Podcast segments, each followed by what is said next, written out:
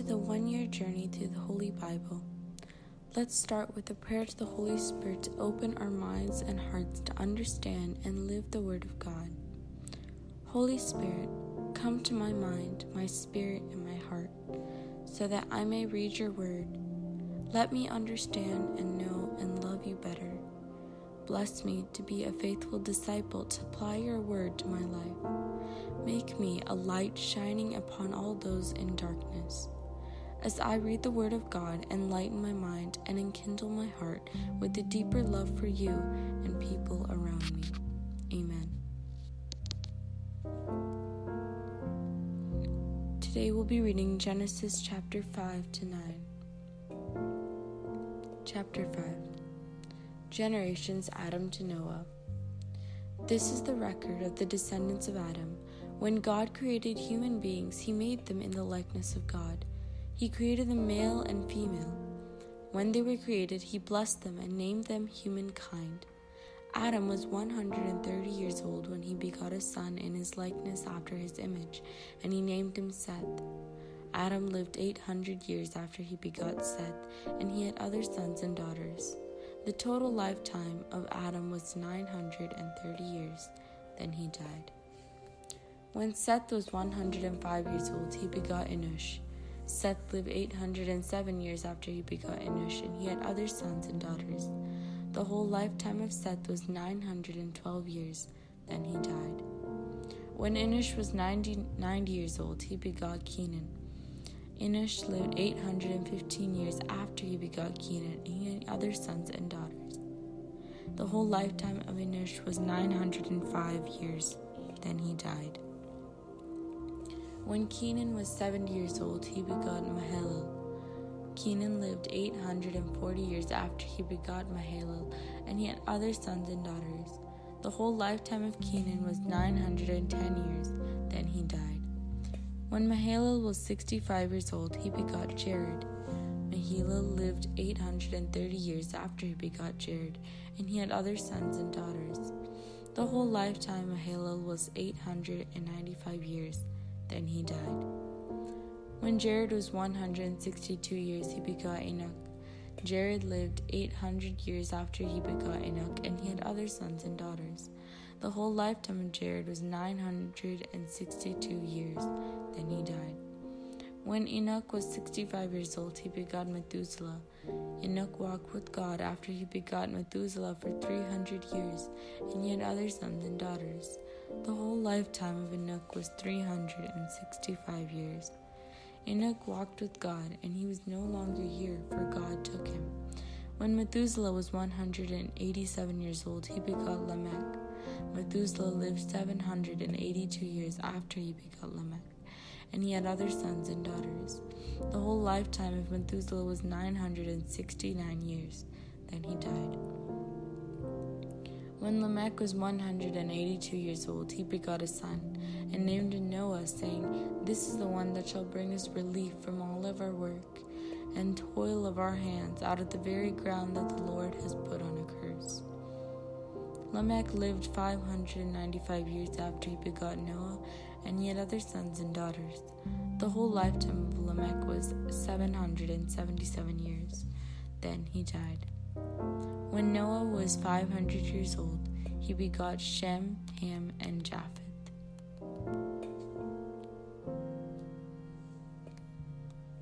Chapter 6 Origin of the Nephilim when human beings began to grow numerous on earth and daughters were born to them, the sons of God saw how beautiful the daughters of humans were, so they took for their wives whomever they pleased. Then the Lord said, My spirit shall not remain in human beings forever, because they are only flesh. Their days shall comprise 120 years. The Nephilim appeared on earth in those days as well, as well as later after the sons of God had intercourse with the daughters of human beings who bore them sons. They were the heroes of old, the men of renown. Warning of the flood. When the Lord saw how great the wickedness of human beings can be, and how every desire on their heart was conceived and was always nothing but evil, the Lord regretted making human beings, and his heart was grieved. So the Lord said, I will wipe out from the earth the human beings that I have created, and not only the human beings, but also the animals and the crawling things that of the birds and the air, for I regret that I made them. But Noah found favor with God. These are the descendants of Noah. Noah was a righteous man and blameless in generation. Noah walked with God. Noah begot three sons, Shem, Ham, and Japheth. But the earth was corrupt in the view of God, in the view of lawlessness. When God saw how corrupt the world had become, since all the mortals had corrupted their ways on earth, God said to Noah, I see that the end of all mortals has come, for the earth is full of lawlessness because of them. So I am going to destroy them with the earth. Preparation of the flood. Make yourself an ark of gopher wood. Equip the ark with various compartments and cover it inside and out with pitch. This is how you shall build it. The length of the ark will be 300 cubits, its width 50 cubits, and its height 30 cubits. Make an opening for daylight and finish the ark a cubit above it. Put the ark's entrance on the side, and you will make it with the bottom, second, and third decks.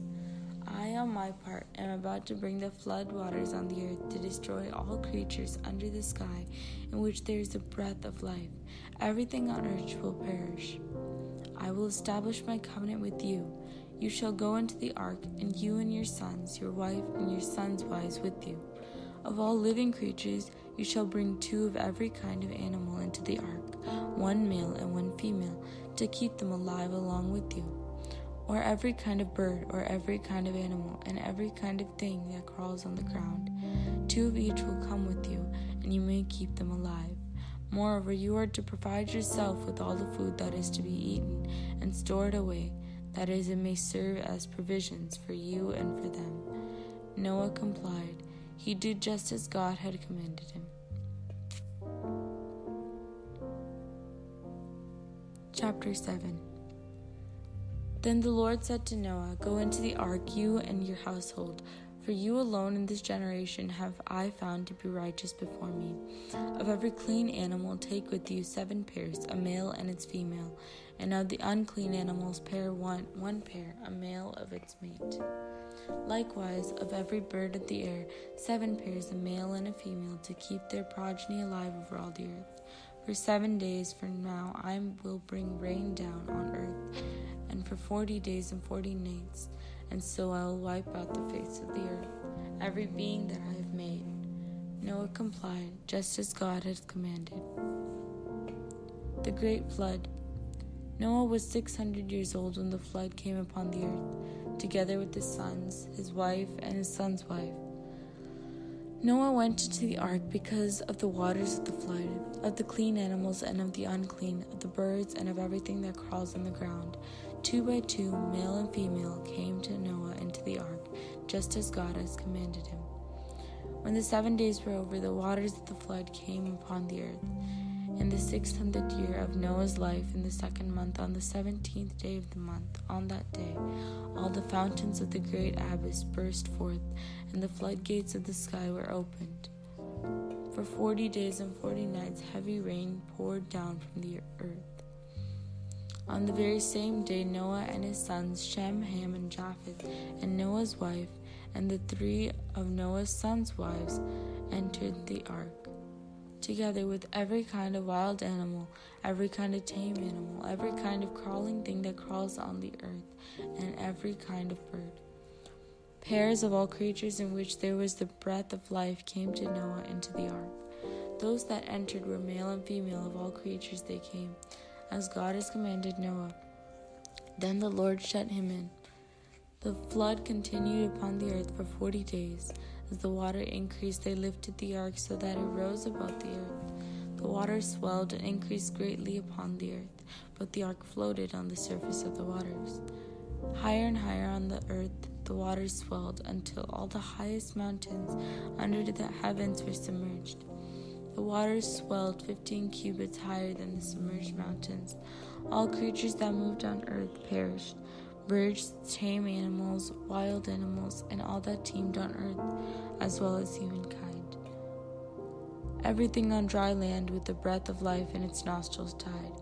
The Lord wiped out every being on earth, human beings and animals, the crawling things and the birds of the air.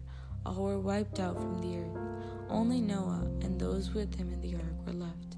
And when the waters had swelled on those days, for 850 days.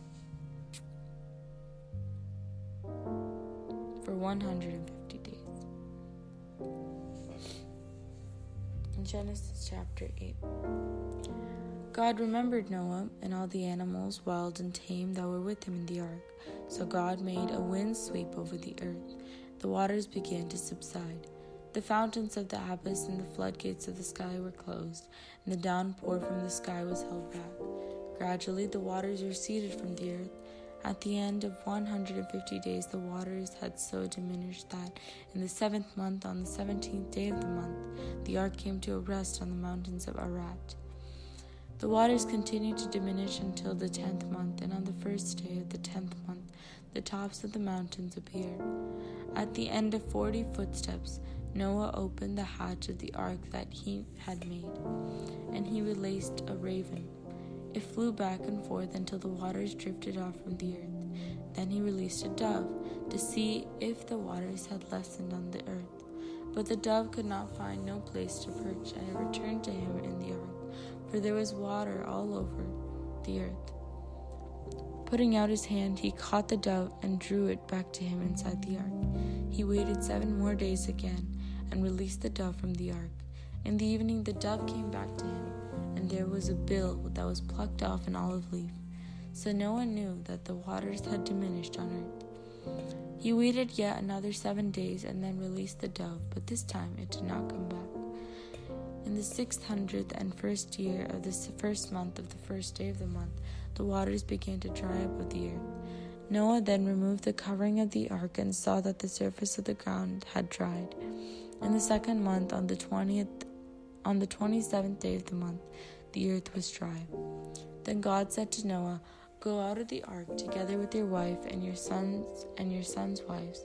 Bring out with you every living thing that is with you, all creatures, be they birds or their animals or crawling things that crawl on the earth, and let them abound on the earth, and be fertile and multiply on it. So Noah came out together with some with his sons and his wives and his sons' wives. And all the animals, all the birds, and all the crawling creatures that crawl on the earth went out of the ark by families. Then Noah built an altar to the Lord, and choosing from every clean animal and every clean bird, he offered burnt offerings on the altar.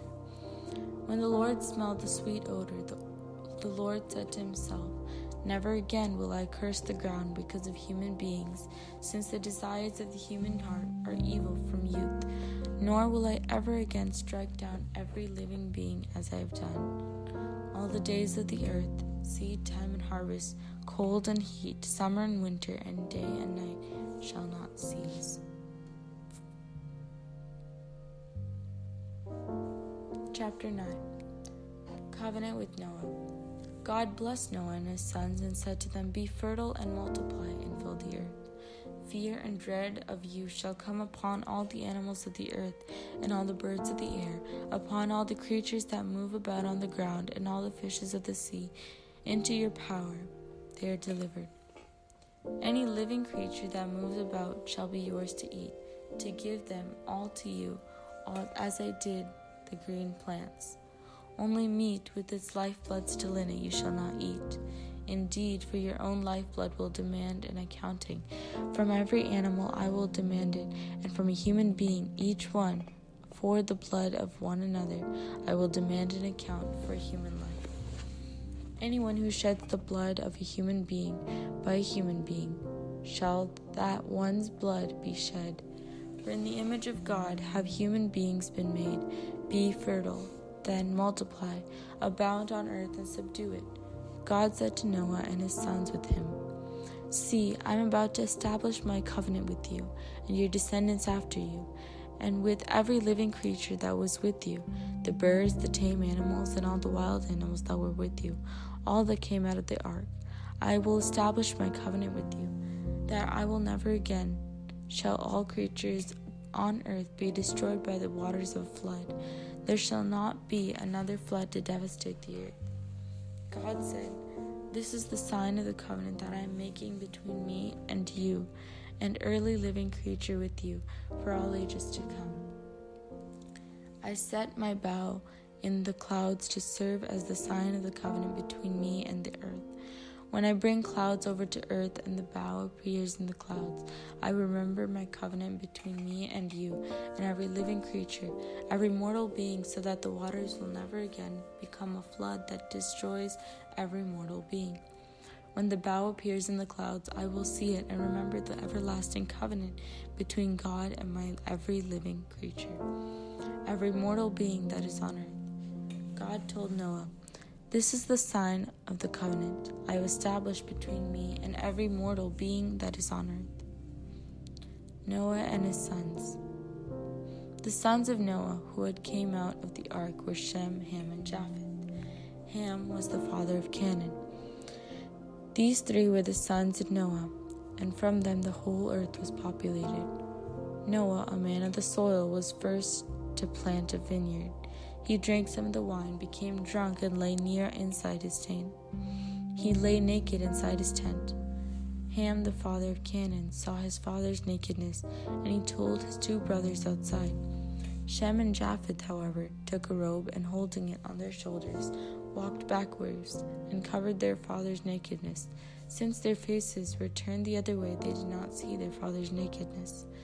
When Noah woke up from his wine and learned what his youngest son had done to him, he said, Cursed be Canaan, the lowest of slaves shall he be his brothers. He also said, Blessed be the Lord, the God of Shem. Let Canaan be his slave. May God expand Japheth, and may he dwell upon the tents of Shem, and let Canaan be his slave. Noah lived for three hundred and fifty years after the flood. The whole lifetime of Noah was nine hundred and fifty years. Then he died.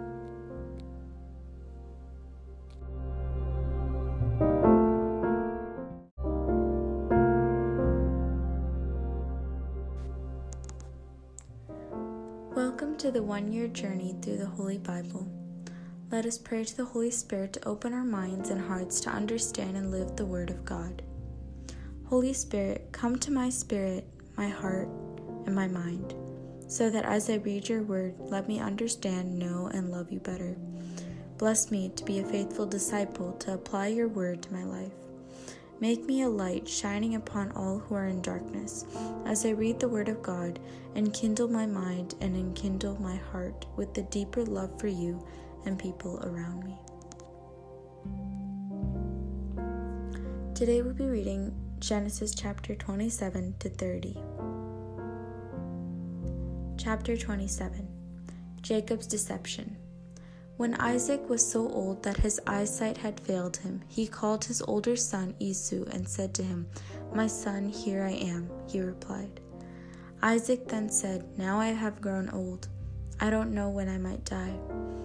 So now take your hunting gear, your quiver and bow, and go out into the open country to hunt some game for me. Then prepare for me a dish in the way I like, and bring it to me to eat so that I may bless you before I die. Rebekah had been listening while Isaac was speaking to his son Esau.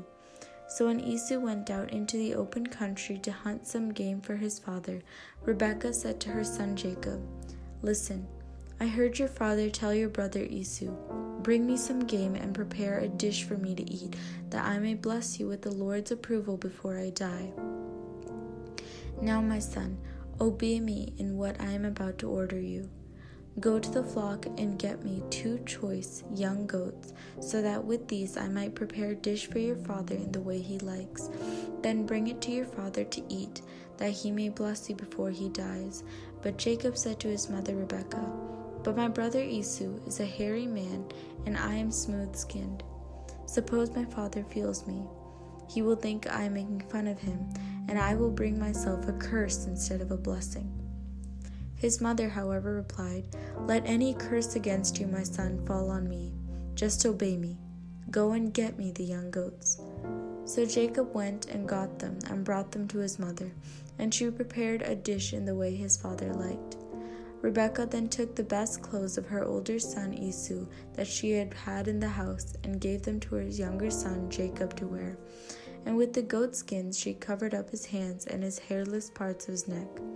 Then she gave her son Jacob the dish and bread that she had prepared. Going to his, to his father, Jacob said, Father.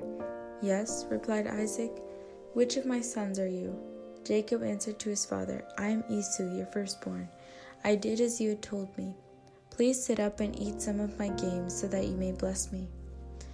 But Isaac said to his son, How did you get it so quickly, my son? He answered, The Lord your God directed me.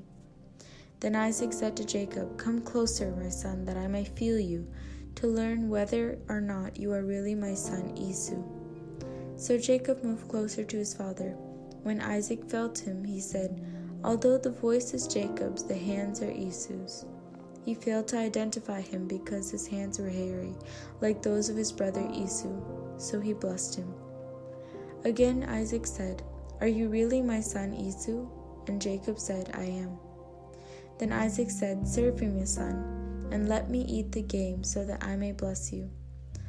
Jacob served it to him, and Isaac ate, and he brought him wine, and he drank.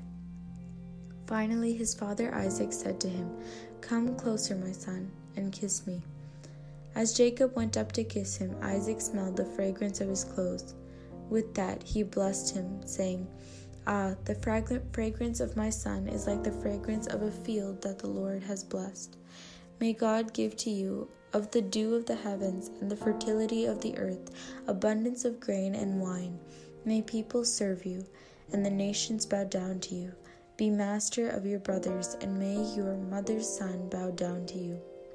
Cursed be the ones who curse you, and blessed be those who bless you. Jacob had scarcely left his father after Isaac had finished blessing him, when his brother Esau came back from his hunt. Then he too prepared a dish, and bringing it to his father, he said, Let my father sit up and eat some of his son's game, that you may give me your blessing. Then his father Isaac asked him, Who are you? he said, I am your son, your firstborn son Esau. Isaac trembled greatly. Who was it then, he asked, that hunted game and brought it to me? I ate it all just before you came, and I blessed him. Now he is blessed. As he heard his father's words, Esau burst into a loud, bitter sobbing and said, Father, bless me too. When Isaac said, Your brother came here by a ruse and carried off your blessing. Esau exclaimed, He is well named Jacob, is he not? He has not supplanted me twice. First he took away my right as a firstborn, and now he has taken away my blessing. Then he said, Have you not saved a blessing for me? Isaac replied to Esau, I have already appointed him your master, and I have assigned to him all his kindred as his servants. Besides, I have sustained him with grain and wine. What then can I do for you, my son? But Esau said to his father, Have you only one blessing, father? Bless me too, father. And Esau wept aloud. His father Isaac said in response, See, far from the fertile earth will be your dwelling, far from the dew of the heavens above, but your sword will live, and your brother will serve. And when you become rest- restless, you will throw off his yoke from your neck. Esau bore a grudge against Jacob because of the blessing his father had given him. Esau said to himself, Let the time of mourning for my father come, so that I may kill my brother Jacob. When Rebekah got the news of what her older son had in mind, she summoned her younger son Jacob and said to him, Listen, your brother Esau intends to get his revenge by killing you. So now, my son, obey me, and flee at once to my brother Laban in Haran, and stay with him a while until your brother's fury subsides, until your brother's anger against you subsides, and he forgets what you did to him. Then I will send for you and bring you back. Why should I lose both of you in a single day? Jacob sent to Laban. Rebekah said to Isaac, I am disgusted with life because of the Hittite woman. If Jacob should also marry a Hittite woman, a native of the land, like these women, why should I live?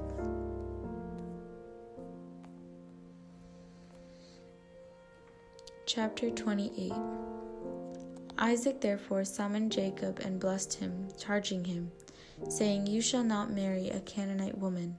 Go now to Paddan Aram, to the home of your mother's father, Bethuel, and there choose a wife for yourself from among the daughters of Laban, your mother's brother. May God Almighty bless you and make you fertile multiply you that you may become an assembly of peoples. May God extend to you and your descendants the blessing of Abraham, so that you may gain possession of the land where you were residing, and which he assigned to Abraham.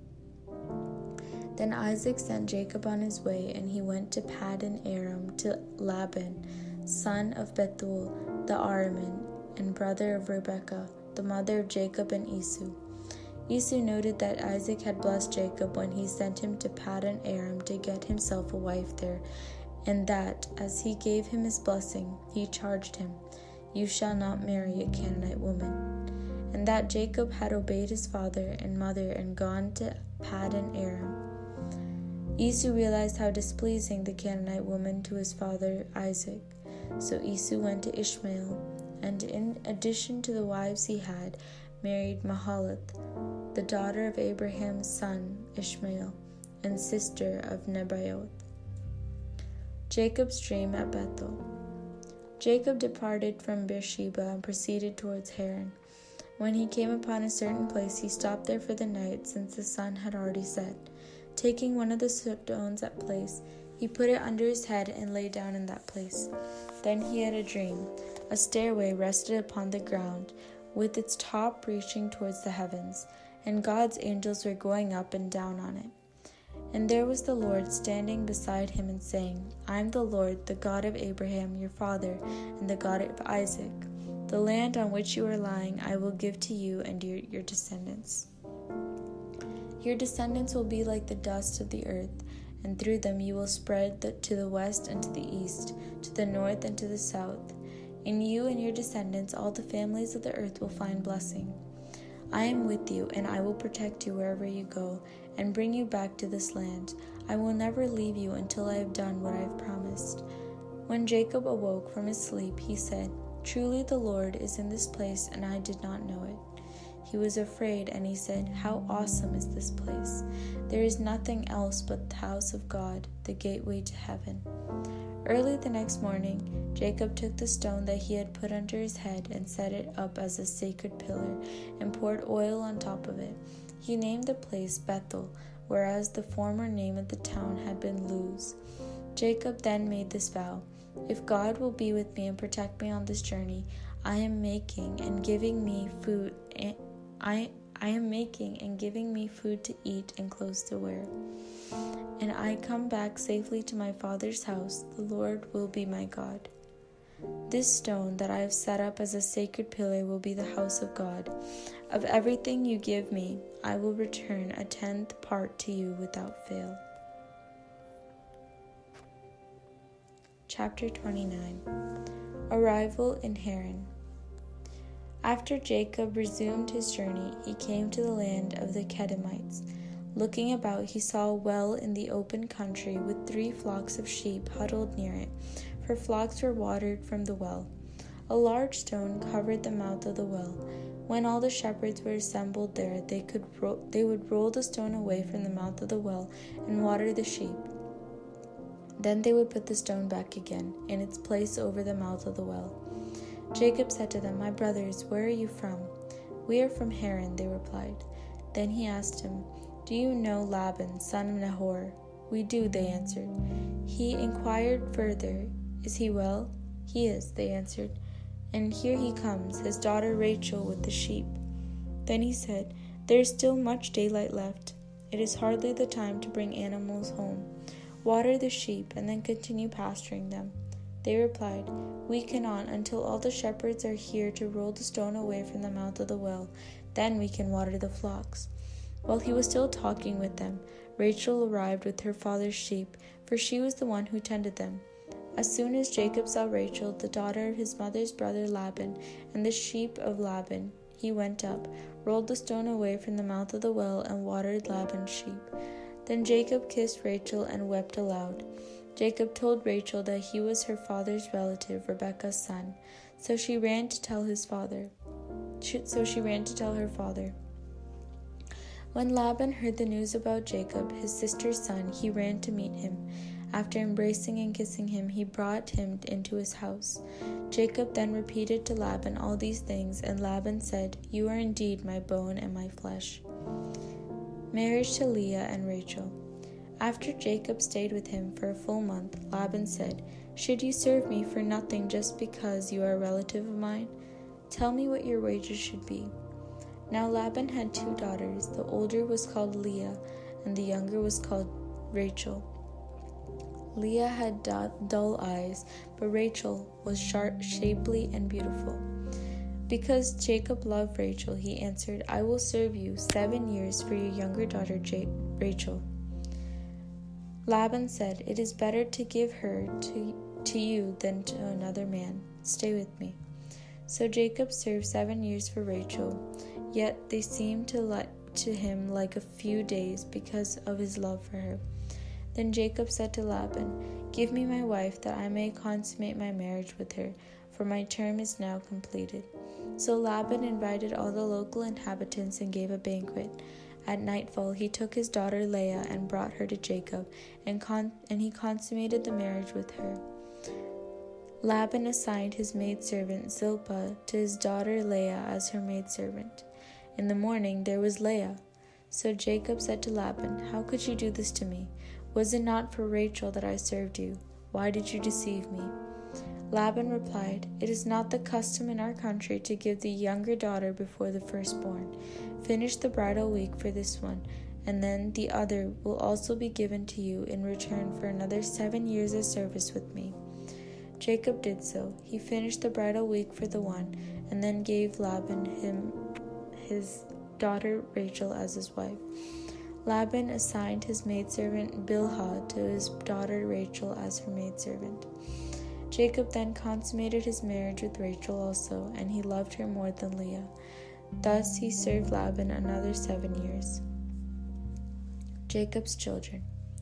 When the Lord saw that Leah was unloved, he made her fruitful, while Rachel was barren. Leah conceived and bore a son, and she named him Reuben, for she said, It means the Lord saw my misery. Surely now my husband will love me. She conceived again and bore a son, and said, It means the Lord heard that I was unloved, and therefore he has given me this one also. So she named him Simon.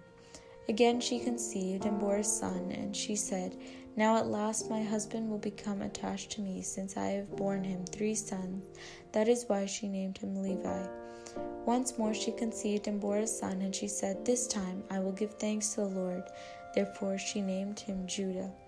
Then she stopped bearing children. Chapter 30 When Rachel saw that she had not borne children to Jacob, she became envious of her sister. She said to Jacob, Give me children, or I shall die. Jacob became angry with Rachel and said, Can I take the place of God, who has denied you the fruit of the womb? She replied, Here is my maidservant Bilhah. Have intercourse with her, and let her give birth on my knees, so that I too may have children through her. So she gave him her maidservant Bilhah as wife, and Jacob had intercourse with her. When Bilhah conceived and bore a son for Jacob, Rachel said, God has vindicated me. Indeed, he has healed my plea, heeded my plea, and given me a son. Therefore she named him Dan. Rachel's maidservant Bilhah conceived again and bore a second son for Jacob.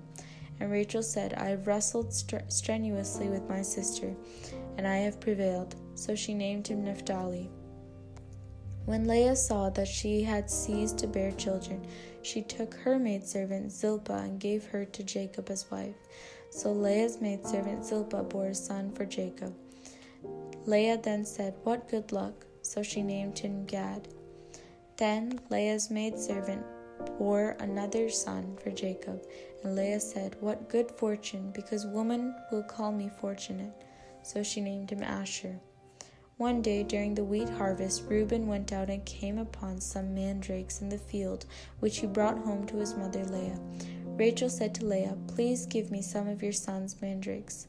Leah said, Was it not enough for you to take away my husband, that you must now take away my son's mandrakes too? Rachel answered, In that case, Jacob may lie with you tonight in exchange for your son's mandrakes. That evening, when Jacob came in from the field, Leah went out to meet him. She said, You must have intercourse with me, because I have hired you with my son's mandrakes. So that night he laid with her, and God listened to Leah, and she conceived and bore a fifth son for Jacob.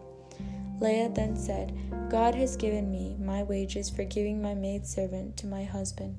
So she named him Issachar. Leah conceived again and bore a sixth son for Jacob, and Leah said, God has brought me a precious gift. This time my husband will honor me because I have borne him six sons. So she named him Zebulun. Afterwards she gave birth to a daughter, and she named her Dinah. Then God remembered Rachel. God listened to her and made her fruitful. She conceived and bore a son, and she said, God has removed my disgrace. So she named him Joseph, saying, May the Lord add another son for me. Jacob outwits Laban. After Rachel gave birth to Joseph, Jacob said to Laban, Allow me to go to my own region and land. Give me my wives and my children for whom I served you, and let me go, for you know the service that I rendered you. Laban answered him, If you will, please. I have learned through div- divination that the Lord has blessed me because of you. He continued, State the wages I owe you, and I will pay them. Jacob replied, you know what work I did for you and how well your livestock fared under my care.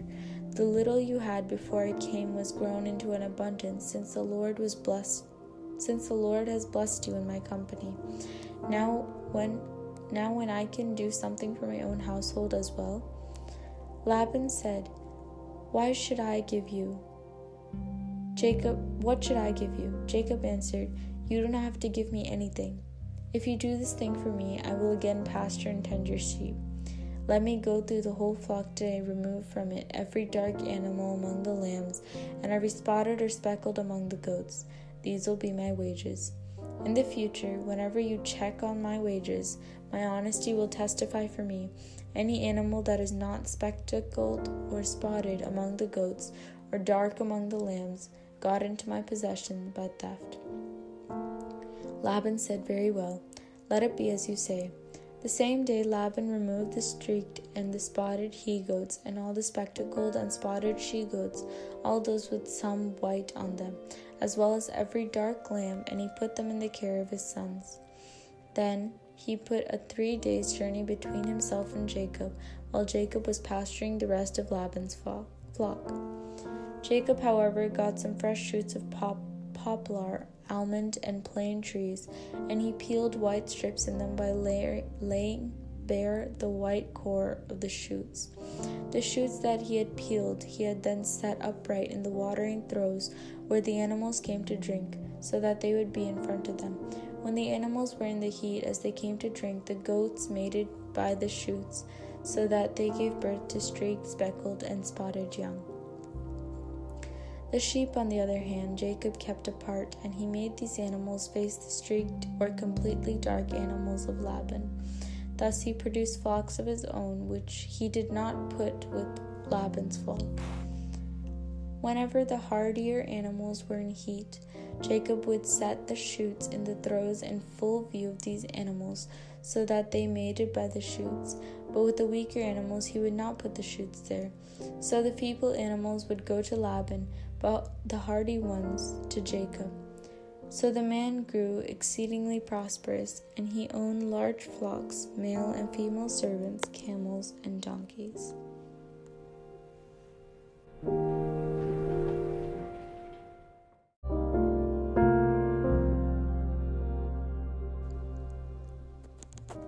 Welcome to the one year journey through the Bible. Let us pray to the Holy Spirit to open our minds and hearts to understand and live the Word of God. Holy Spirit, come to my spirit, my mind, and my heart, so that as I read your Word, let me understand, know, and love you better. Bless me to be a faithful disciple to apply your Word to my life. Make me a light shining upon all those who are in darkness. As I read the Word of God, enlighten my mind and enkindle my heart with a deeper love for you and the people around me. Amen. Today we'll be re- reading Genesis chapter 31 to 34. Chapter 31 The Flight from Laban. Jacob heard that Laban's sons were saying, Jacob had taken everything that belonged to our father, and he is producing all this wealth from our father's property. Jacob too perceived that Laban's attitude towards him was not that what it previously had been. Then the Lord said to Jacob, Return to the land of your ancestors where you were born, and I will be with you. So Jacob sent for Rachel and Leah to meet him in the field where his flock was. There he said to them, I have noticed your father's attitude towards me is not as it was in the past, but the God of my father has been with me. You know very well that with all my strength I have served your father. Yet your father cheated me and changed my wages ten times. God, however, did not let him do any harm. Whenever your father said, The speckled animals will be your wages, the entire flock would bear speckles young. And whenever he said, The streaked animals will be your wages, the entire flock would bear streaked young. So God took away your father's livestock and gave it to me. Once during the flock's mating season, I had a dream in which I saw he goats mating that were streaked, speckled, and molted. In the dream, God's angel said to me, Jacob, and I replied, Here I am. Then he said, Look up and see. All the he goats are mating and are streaked, speckled, and molted, for I have seen all the things that Laban has been doing to you. I am the God of Bethel, where you anointed a sacred pillar and made a vow to me. Get up now, leave this land, and return to the land of your birth. Rachel and Leah answered him, Do we still have heirs portion in our father's house? Are we not regarded by him as outsiders? He he not only sold us, he even used up all the money that he got for us. All the wealth that God took away from our father really belongs to us and our children. So do whatever God has told you. Jacob proceeded to put his children and his wives on camels, and he drove off all his livestock and all the property he acquired in Paddan Aram to go to his father Isaac in the land of Canaan. Now Laban was shearing sheep, and Rachel had stolen her father's household images.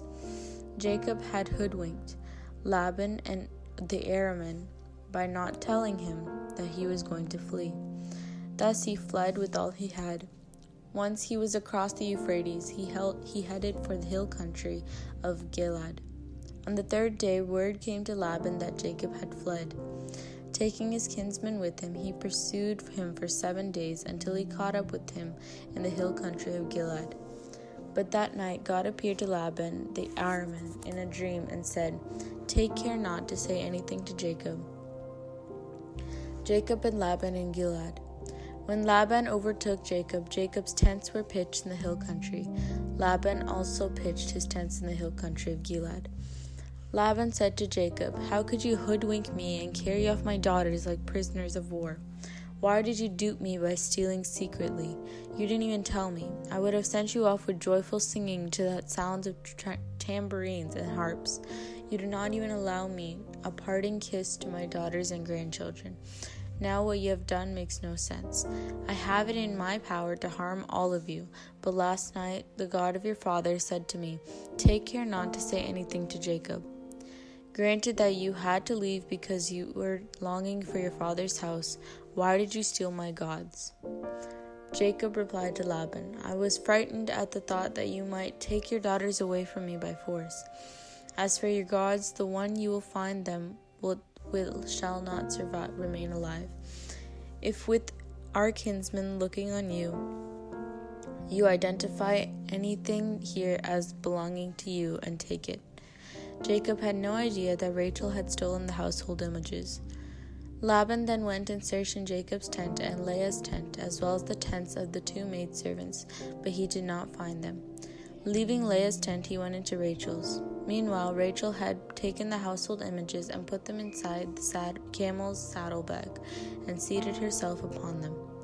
When Laban had rummaged through her whole tent without finding them, he sa- she said to her father, Do not let my lord be angry that I cannot rise in your presence.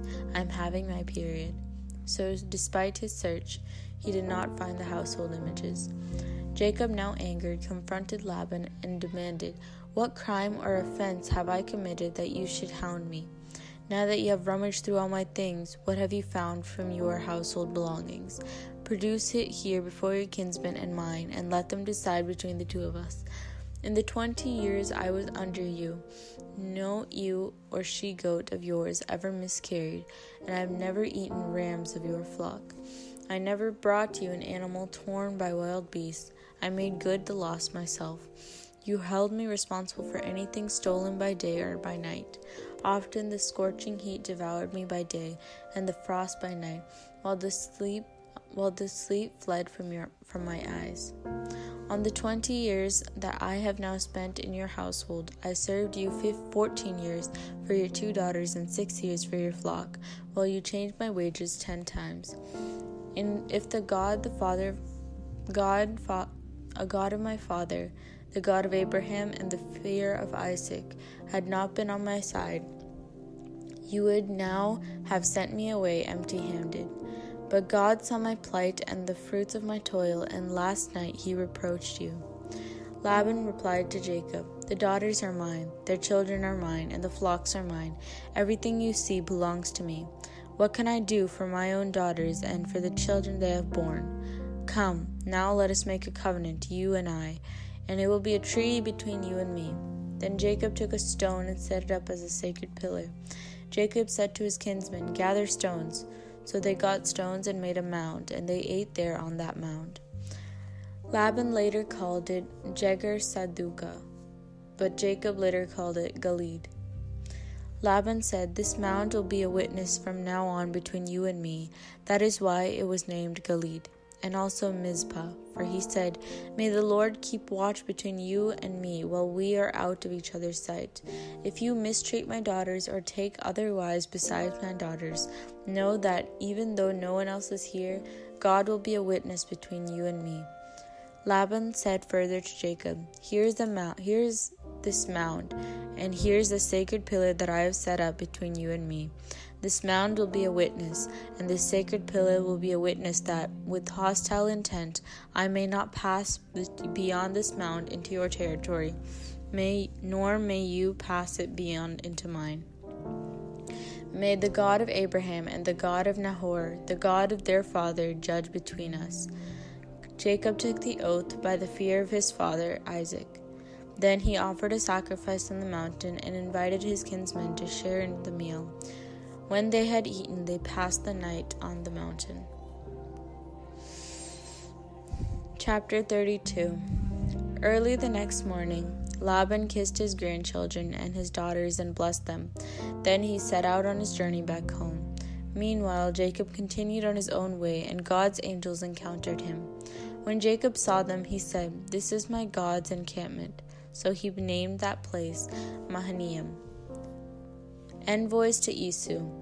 Jacob sent messengers ahead to his brother Esau in the land of Seir in the country of Edom, ordering them, Thus, you shall say to my lord Esau, Thus says your servant Jacob, I have been residing with Laban, and I have been delayed until now. I own oxen, donkeys, and sheep, as well as male and female servants. I have sent my lord this message in hope of gaining your favor. When the messengers returned to Jacob, they said, We found your brother Esau. He is now coming to meet you, and four hundred men are with him. Jacob is very much frightened. In his anxiety, he divided the people who were with him, as well as his flocks, herds, camels, into two camps. If Esau should come back and attack one camp, he reasoned, the remaining camp may still escape. Then Jacob prayed, God of my father Abraham and God of my father Isaac, you, Lord, who have said to me, Go back to your land and relatives, and I will be good to you. I am unworthy of all the acts of kindness and faithfulness that you have performed for your servant. Although I crossed the Jordan here with nothing but my staff, I have now grown into two camps. Save me from the hand of my brother, from the hand of Esau. Otherwise, I fear that he will come and strike me down, and the mothers with the children. You yourself said, I will be very good to you, and I will make your descendants like the sands of the sea, which are too numerous to count. After passing the night there, Jacob selected from what he had with him and present and present for his brother. two hundred she goats and twenty he goats, two ram, two herds, two hundred ewes and twenty rams, thirty female camels and their young, forty cows and ten bulls, twenty female donkeys and ten male donkeys. He put these animals in the care of his servants in separate herds, and he told the servants, Go on ahead of me, but keep some space between the herds. He told the servant in the land, When my brother Esau meets you and asks, To whom do you belong to? Where are the animals going? To whom do these animals ahead of you belong to? Tell him, To your servant Jacob, but they have been sent as a gift to my lord Esau. Jacob himself is right behind us. He also ordered the second servant and the third and all the others who followed behind the herds. Thus and so you shall say to Esau when you reach him. And also tell him, Your servant Jacob is right behind us. For Jacob reasoned, If I first appease him with a gift that precedes me, then later when I face him, perhaps he will forgive me. So the gifts went on ahead of him while he stayed that night in the camp. Jacob's new name. That night, however, Jacob arose, took his two wives with the two maidservants and his eleven children, and crossed the ford of the Jabbok. After he got them and brought them over the wadi, and brought them over what to belong to him, Jacob was left there alone. Then a man wrestled with him until the break of dawn. When the man saw that he could not prevail over him, he struck Jacob's hip at its socket, so that Jacob's socket was dislocated as he wrestled with him. The man then said, Let me go, for it is daybreak. But Jacob said, I will not let you go until you bless me. What is your name? the man asked. He answered, Jacob. The man said, You shall no longer be called Jacob, but Israel, because you have contended with divine and human beings and have prevailed.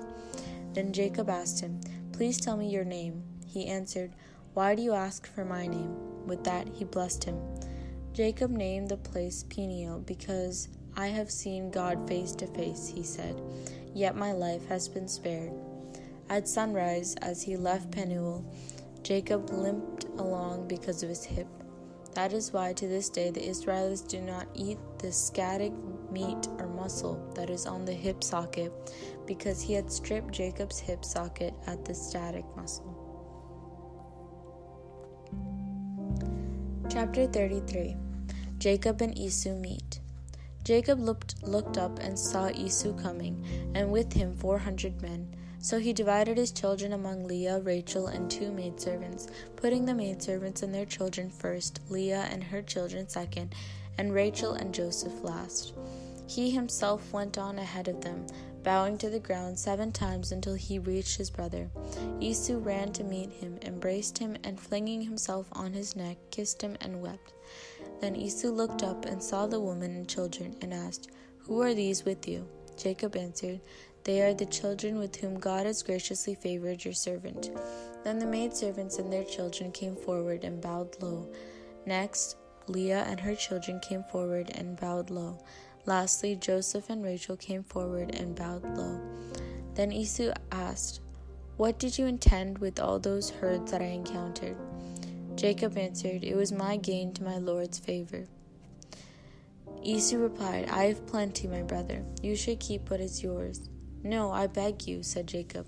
If you will do me the favor, accept this gift from me, since to see you face to face is for me like seeing the face of God, and you have received me so kindly. Accept the gift that I have brought for you, for God has been so gracious towards me, and I have an abundance. Since he urged him strongly, Esau accepted. Then Esau said, Let us break camp and be on our way. I will travel in front of you. But Jacob replied, As my Lord knows, the children are too young, and the flocks and the herds are nursing are a concern to me. If overdriven for even a single day, the whole flock will die. Let my Lord then go before his servant, while I proceed more slowly at the pace of the livestock before me, and at the pace of my children, until I join my Lord in Seir. Esau replied, Let me at least put at your disposal some of the people who are with me. But Jacob said, Why is this that I am treated so kindly, my lord? So on that day Esau went back on his way back to Seir, and Jacob broke camp for Succoth. There Jacob built a house for himself and made booths for his livestock. That is why the place was named Succoth. Jacob arrived safely at the city of Shechem, which is the land of Canaan, when he came from Paddan Aram. He encamped in sight of the city. The plot of the ground on which he had pitched his tent he brought for a hundred pieces of money from the descendants of Hamor, the father of Shechem. He set up an altar there and invoked El, the God of Israel. Chapter 34 The Rape of Dinah. Dinah, the daughter whom Leah had borne to Jacob, went out to visit some of the women in the land. When Shechem, son of Hamor the Hivite, the leader of the region, saw her, saw her, he seized her and lay with her by force. He was strongly attracted to Dinah, daughter of Jacob, and was in love with the young woman. So he spoke affectionately to her. Shechem said to his father Hamor, Get me this woman for a wife. Meanwhile, Jacob heard that Shechem had defiled his daughter Dinah, but since his sons were out in the field with his livestock, Jacob kept quiet until they came home. Now Hamor, the father of Shechem, went out to discuss the matter with Jacob, just as Jacob's sons were coming in from the field. When they heard the news, the men were indignant and extremely angry. Shechem had committed an outrage in Israel by lying with Jacob's daughter. Such a thing is not done.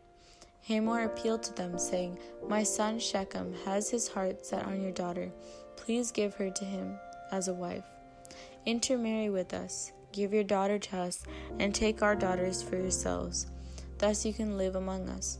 The land is open before you. Settle and move about freely in it and acquire holdings here.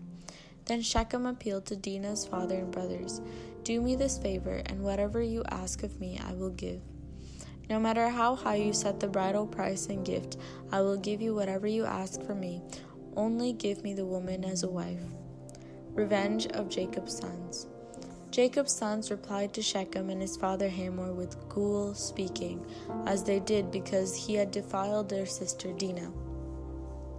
They said to them, We are not able to do this thing, to give our sister to an uncircumcised man, for that would be a disgrace for us.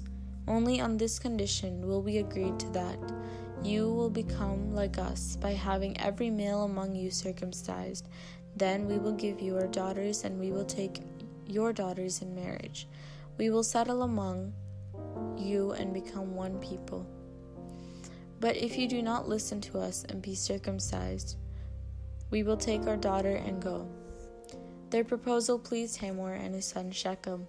The young man lost no time in acting on the proposal, since he wanted Jacob's daughter. Now he was more highly regarded than anyone else in his father's house. So Ham- Hamor and Shechem went to the gate of their city and said to the men of their gate, These men are friendly towards us. Let them settle in the land and move about in it freely. There is ample room in the land for them, and we can take their daughters in marriage and give our daughters to them. But only on this condition with the men agreed to live with us and form one people with us, that every male among us be circumcised as they themselves are. Would not their livestock, their property, and all their animals be ours? Let us just agree with them, so that they will settle among us. All who went out of the gate of the city listened to Hamor and his son Shechem, and all the males, all those who went out at the gate of the city, were circumcised. On the third day, while they were still in the in pain. Two of Jacob's sons, Simon and Levi, brothers of Dinah, brothers of Dinah, each took his sword, advancing against the unsuspecting city, and massacred all the males. After they had killed Hamor and his son Shechem with the sword, they took Dinah from Shechem's house and left. Then the other sons of Jacob followed up the slaughter and sacked the city because their sister had been defiled. They took their sheep, cattle, and donkeys, whatever was in the city and, surround- and the surrounding country. They carried off all their wealth, their children, their women, and looted whatever was in the houses. Jacob said to Simon and Levi, You have brought trouble upon me by making repugnant to the inhabitants of the land, the Canaanites and the Perizzites. I have so few men that if these people unite against me and attack me, I and my household will be wiped out but they reported, Should our sister be treated like a prostitute?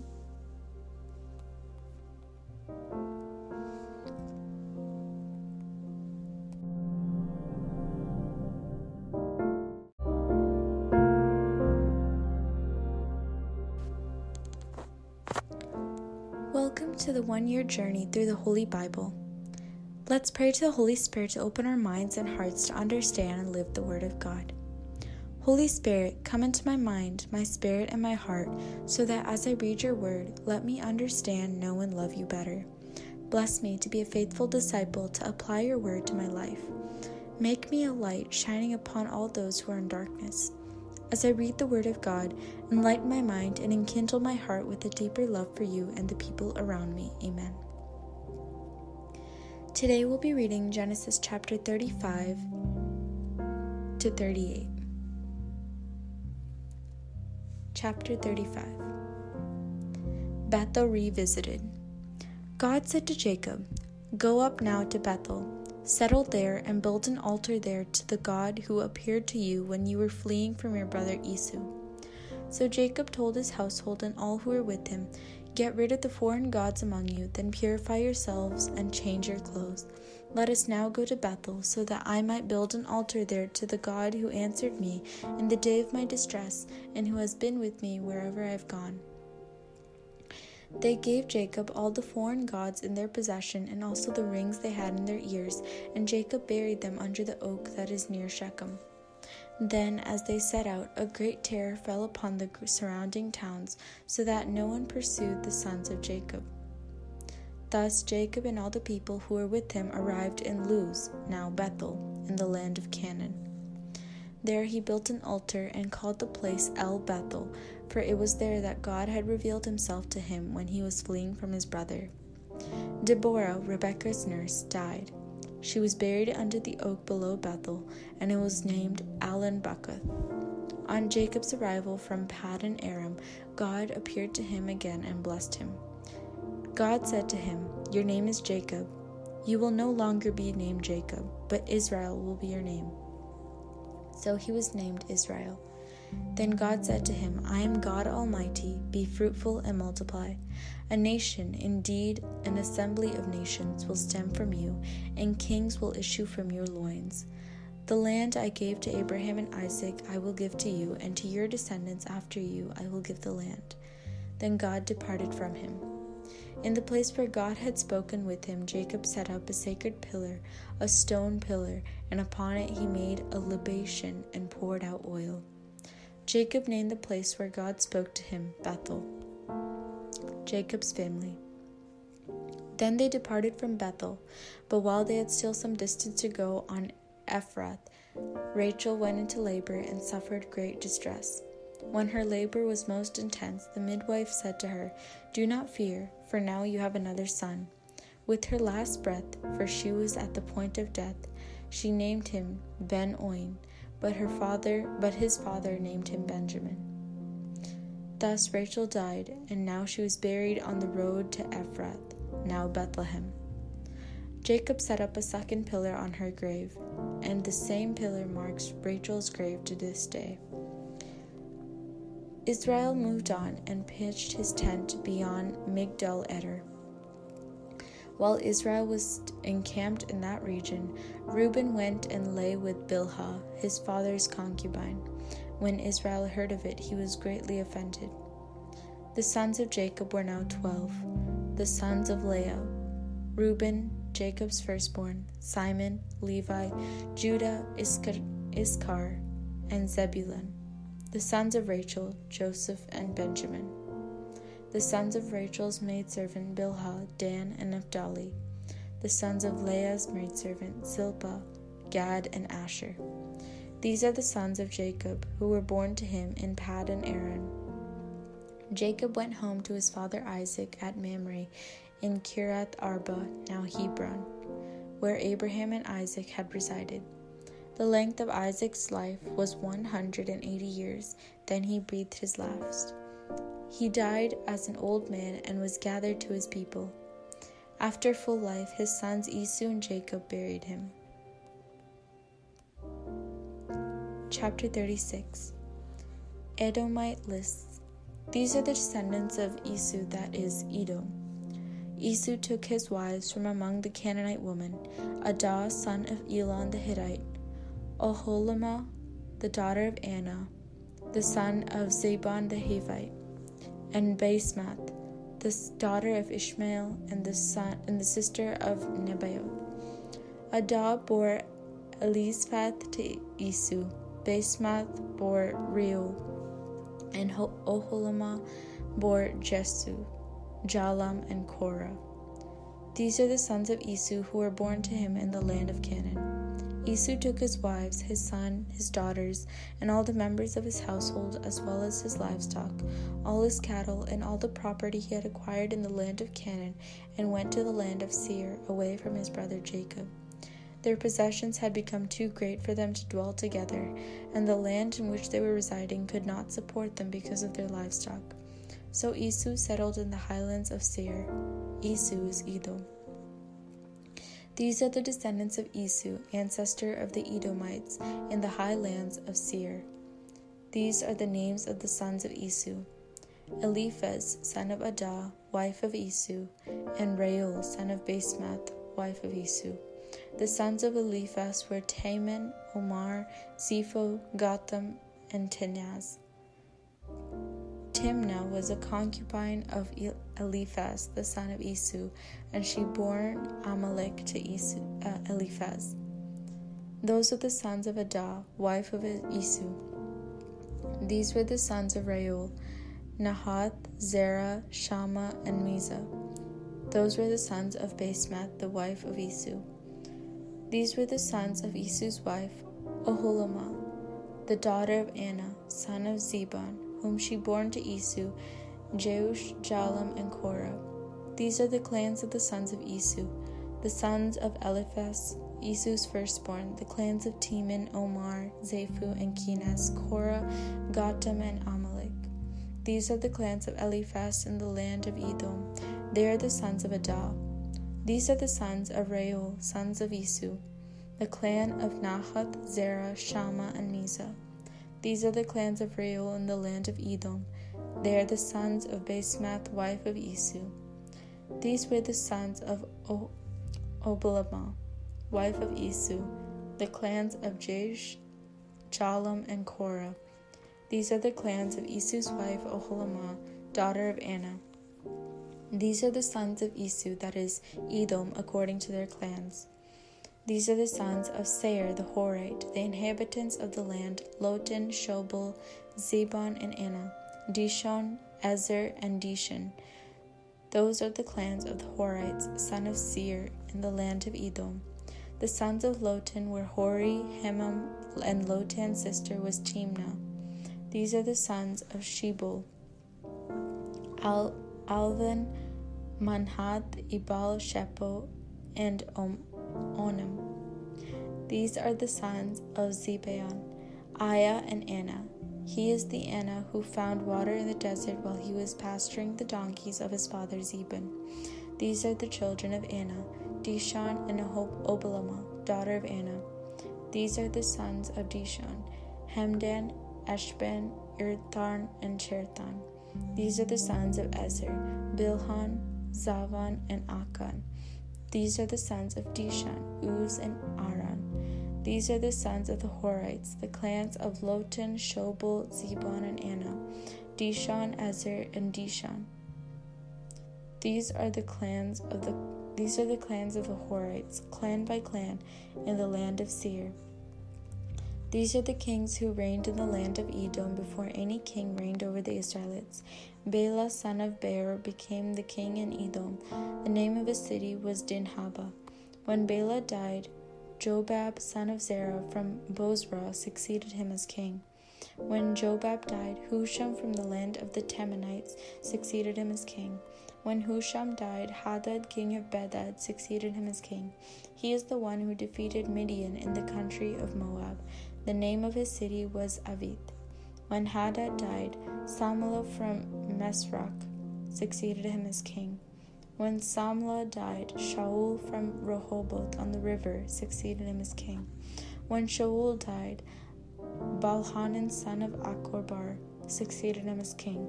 When Balhanan son of Achorbor died, Hadad succeeded him as king. The name of the city was Pau. His wife's name was Mehetabel the daughter of Matred, son of Mezagab. These are the names of the clans of Esau identified according to their families and localities. The sons of Tim, Timnah, Alvah, and Jaith. Oholabah, Ella, Pinon, Kenaz, Temna, Mizbar, Magdal, and Iram. Those are the clans of the Edomites according to their settlements in their territorial holdings, that is, of Esau, the ancestor of the Edomites. Chapter 37 Joseph sold into Egypt. Jacob settled in the land where his father had sojourned, the land of Canaan. This is the story of the family of Jacob. When Joseph was seventeen years old, he was tending the flocks with his brothers, and he was an assistant to the sons of his father's wives, Bilhah and Zilpah, and Joseph brought their father bad reports about them. Israel loved Joseph best of all his sons, for he was the child of his old age, and he had made him a long ornamented tunic. When his brothers saw that their father loved him best of all his brothers, they hated him so much that they could not say a kind word to him. Once Joseph had a dream, and when he was he told his brothers, they hated him even more.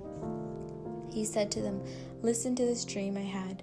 There they were binding sheaves into the field, when suddenly my sheaf rose to an upright position, and your sheaves formed a ring around my sheaf and bowed down to it.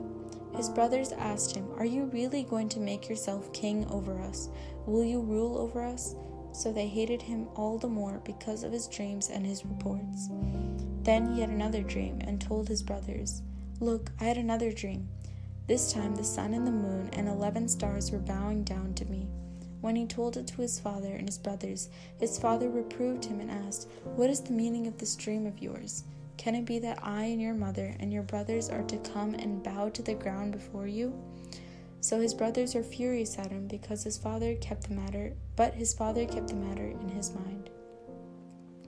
One day, when his brothers had gone to the pasture, their father's flocks at Shechem, Israel said to Joseph, are your brothers not tending our flocks in Shechem? Come, and I will send you to them. I am ready, Joseph answered. Go then, he replied. See if all is well with your brothers and the flocks, and bring back word. So he sent him off from the valley of Hebron. When Joseph re- reached Shechem, a man came upon him as he was wandering about in the fields.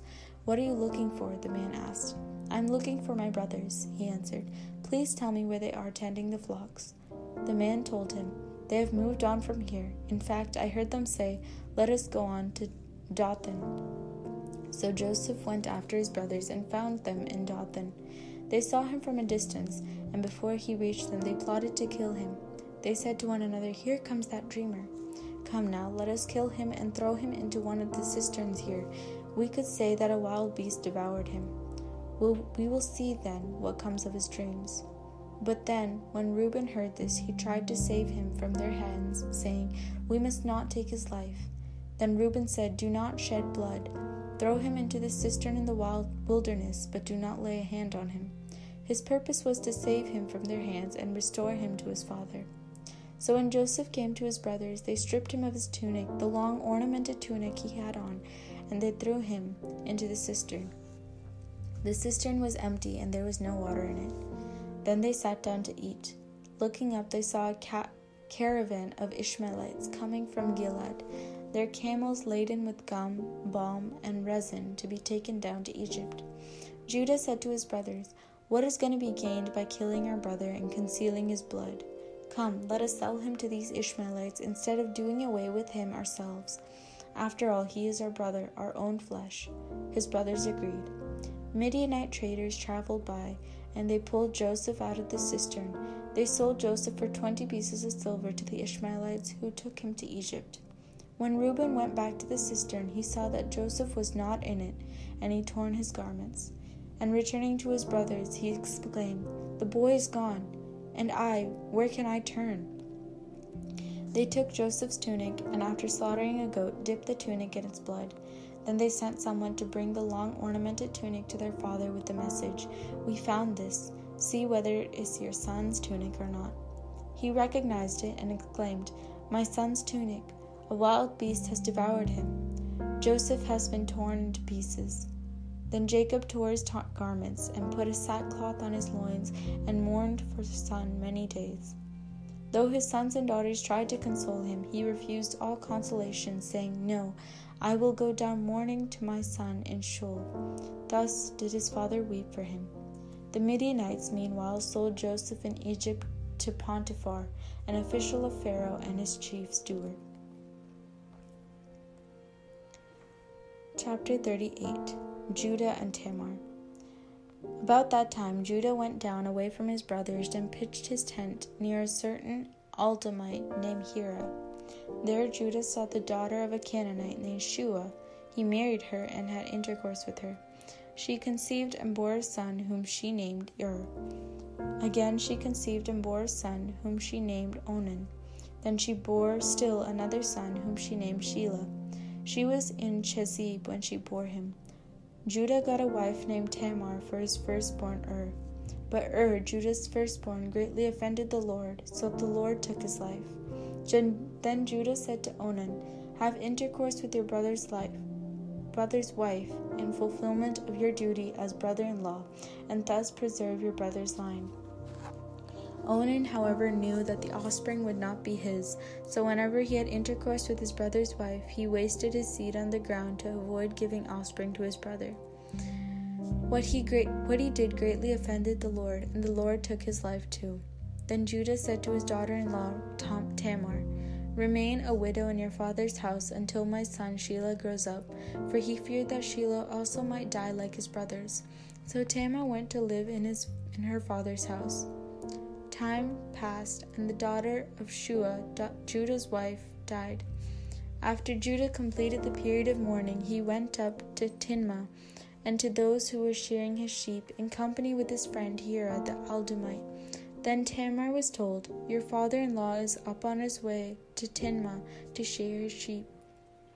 So she took off her widow's garments, covered herself with a shawl, and having wrapped herself, sat down at the entrance of Enaim, which is on the way to Timnah. And she, for she was aware that, although Shelah was now not now grown up, she had not been given to him in marriage. When Judah saw her, he thought that she was a harlot, since she had covered her face. So he went over to her at the roadside and said, Come, let me have intercourse with you, for he did not realize that she was her, his daughter in law. She replied, What will you pay me for letting you have intercourse with me? He answered, I will send you a young goat from the flock. Very well, she said, provided you leave me a pledge until you send it. Judah asked, What pledge should I leave you?